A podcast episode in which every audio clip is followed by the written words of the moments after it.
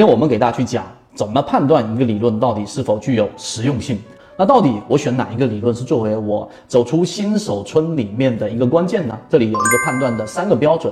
第一个就代表它是否具有通用性。有一句话呢，它在引用当中被广泛的流传，就是地图不等于地域。这句话的意思实际上是在挑战哲学里面的符合论，也就是说，一张地图它不可能完全的一比一的还原整个世界，但是呢，它也没有必要需要完成一比一的这种还原，但它必须要对我们有帮助、有实用性。第一，它必须具有通用性的一般性。什么叫一般性呢？也就是说，它一张世界地图或者说呃一张中国地图，它能够呃反映出大部分的情况。我想要去哪一个地方，我都能找得到。这是第一个，它具有一般性。如果你要把一比一的去完成，其实是不现实的。第二个呢，必须要符合简单性，也就是说。我要找到我的这一个某一个地方，它不需要花很复杂的过程，我才能找到。地图上我大概找到哪个啊国家或者是哪一个省份，我基本上呢能定位到我想要去的这个地方。所以第二个必须要符合我们说的这个简单性。第三个就要求到准确性了，还是刚才我们说的这个地图的例子，你想要沿途的去找到我们说的加油站，它必然能够快速的给出最精准的路线给予我们。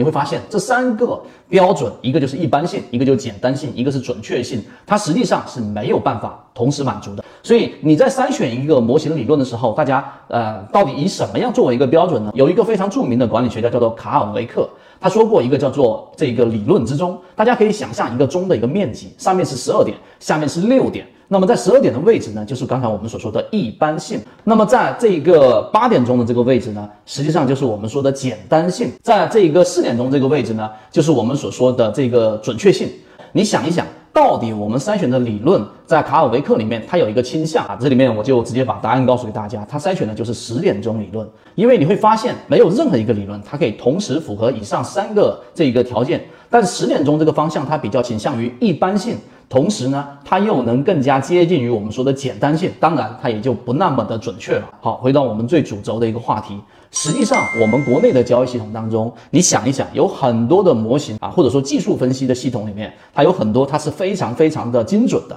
但它实际上非常非常的复杂。所以我们在给大家所说的圈子当中，一直推崇的国内适合所有新手交易者的，就是我们一直在说的缠论。为什么？那大家也可以想一想，缠论这一个交易模型是属于刚才我们说的理论之中的哪个位置？实际上，它就是刚才我们说的，它也是一个十点钟理论，因为它具有一般性。一般性是指所有的这一个标的，你拿出来，它都完全符合在缠论里面所讲的这一些我们所说的原理。例如说，当它形成下降趋势的时候，它必然符合下降趋势的标准；上升趋势也是符合上升趋势的标准。一旦形成背驰，它都是在每一个标的上都可以找到一个对应的位置。所以一般性它符合了。第二个呢，就是我们所说的简单性，也就是说，一个理论你要拿到上手。举个例子，我们常说的道氏理论。如果你要把道氏理论啊，或者说波浪理论，这个千人千浪，你不同的人去数，它的浪都是不太一样的。所以呢，这代表着它在这一个标准性上，它是有一定的这个问题的。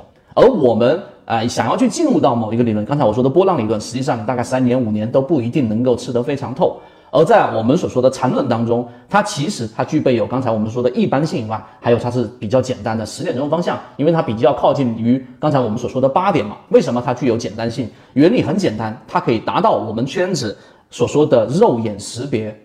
因为缠论里面最核心的就是我们说的中枢啊、笔呀、线段呐、顶底分型呐、背驰啊、级别这几个重要的概念，你只要大概的理解。那么实际上，任何一个标的在你面前，你都能很清晰的判断它到底是第一类型买点还是第二类型买点，而且是刚才我们所说的肉眼识别。当然，它不